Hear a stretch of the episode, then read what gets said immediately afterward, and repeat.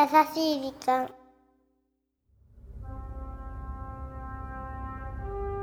うわー地球ってほんとに青いんだね。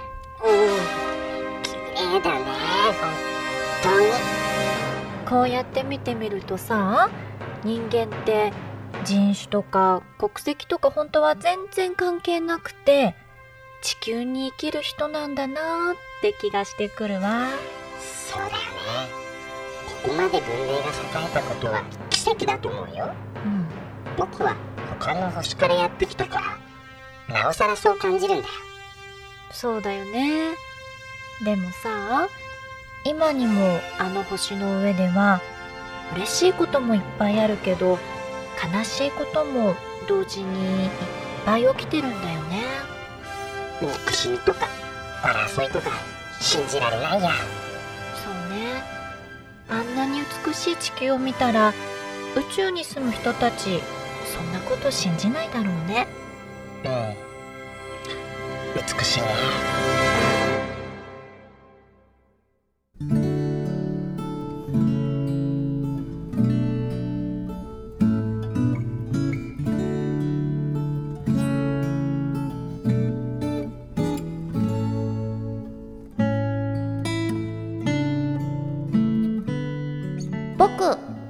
宙飛行士になる。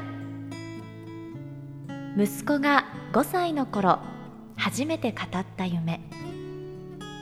遠足で行ったプラネタリウムで初めて宇宙の存在を知り以来彼の興味の対象になりました。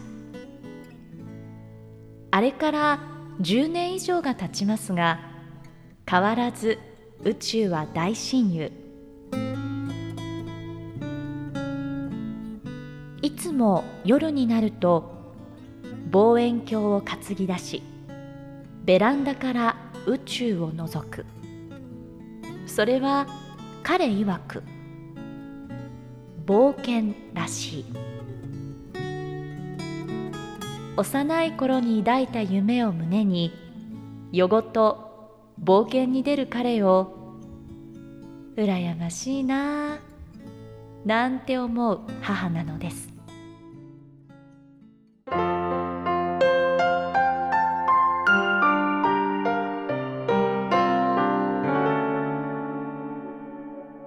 しい時間。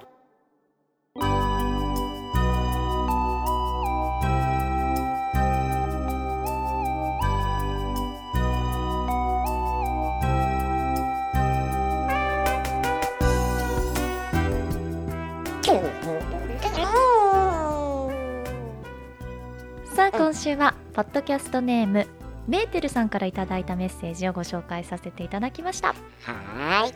スケールが大きいスケール大きいね今日のお便りは。僕15歳ぐらいになったのかな？それでも今でもこう望遠鏡を覗いてそうだね。宇宙を見つめるなんて素敵ですね。ほんと。ねうえやはりこう思ったのん。は、いろいろ嫌なこととかね、うん。小さいことでくよくよすることってあるじゃない、うんうん。でも本当に宇宙から見たらそんなことってなんてことないんだろうね。ほんと些細なことに移りそうだよね。ねほんとだえね。そういうふうに考えると、うん。スケールの大きいところから物事を見るとお。なんかこんなことで悩んでる自分バカみたいと思えるかもね。あそれすごいいい考え方だね。なんかそれを今日このメーテルさんうのん。僕ちゃん息子さんからうん。なんか学んだ気がします。おなんか学びのエピソード？だからねあの階段から落ちてうん。お尻が痛いなんて言ってる場合じゃないなと。皆さんだいぶ良くなりました。ありがとうございます。結構ご心配いただいたので。もうすいません、せっかくのエピソードでね私のお尻の経過はどうでもいいんですけどはいさあこの番組では日本全国のみならずこれこそね地球全土からリスナーの皆さんがこれまでに経験した優しいエピソードをお待ちしておりますそして番組 Facebook もやってますよ。メッセージの投稿そして Facebook の閲覧もこちらまで。ザカンパニーホームページ内の優しい時間のバナーをクリックしてください。URL は www.company.co.jp www.company.co.jp です。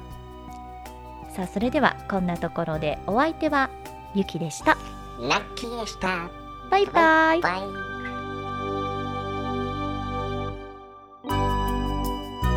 いうことでねゆきさん。はい。今日はね宇宙の話だったけど、宇宙ね。だけどね宇宙の果てってどうなってるの？とかさ。そうね。僕もラッキー星から考えたなうんうん。あ確かにね。あなたも宇宙人よね私たちからしたらね。そうなんですよね。なんか不思議な気持ちだわだんだん人に見えてきたもんね。まあ日本通になってきたよねそう。僕もね。でもね私なんてこう宇宙っていうとまだ全然ピンとこないわけよ。僕もだってそうだよ。だけど、うん。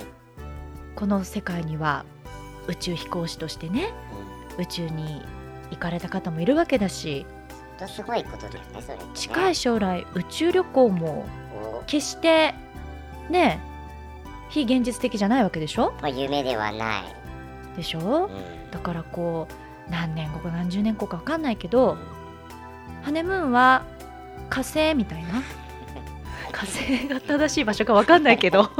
まあいろいろねあるからね。すごいよね。どこに来た？いゆきさん火星？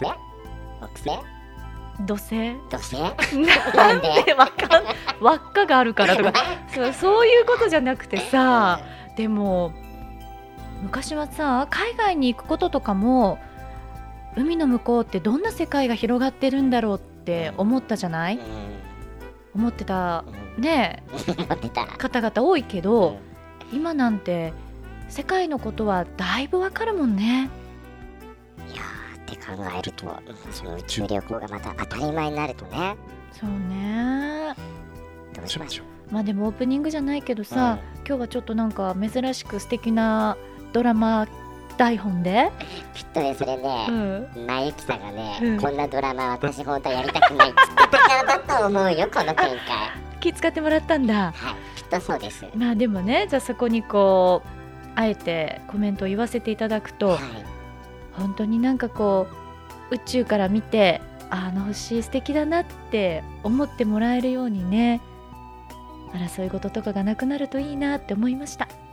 はい。うん。素晴らしいコメントありがとうございました。皆さんぜひ来週も素敵な番組なので優しい時間お聞きください。この番組はハッピーを形にする会社ザカンパニーの提供でお送りしました。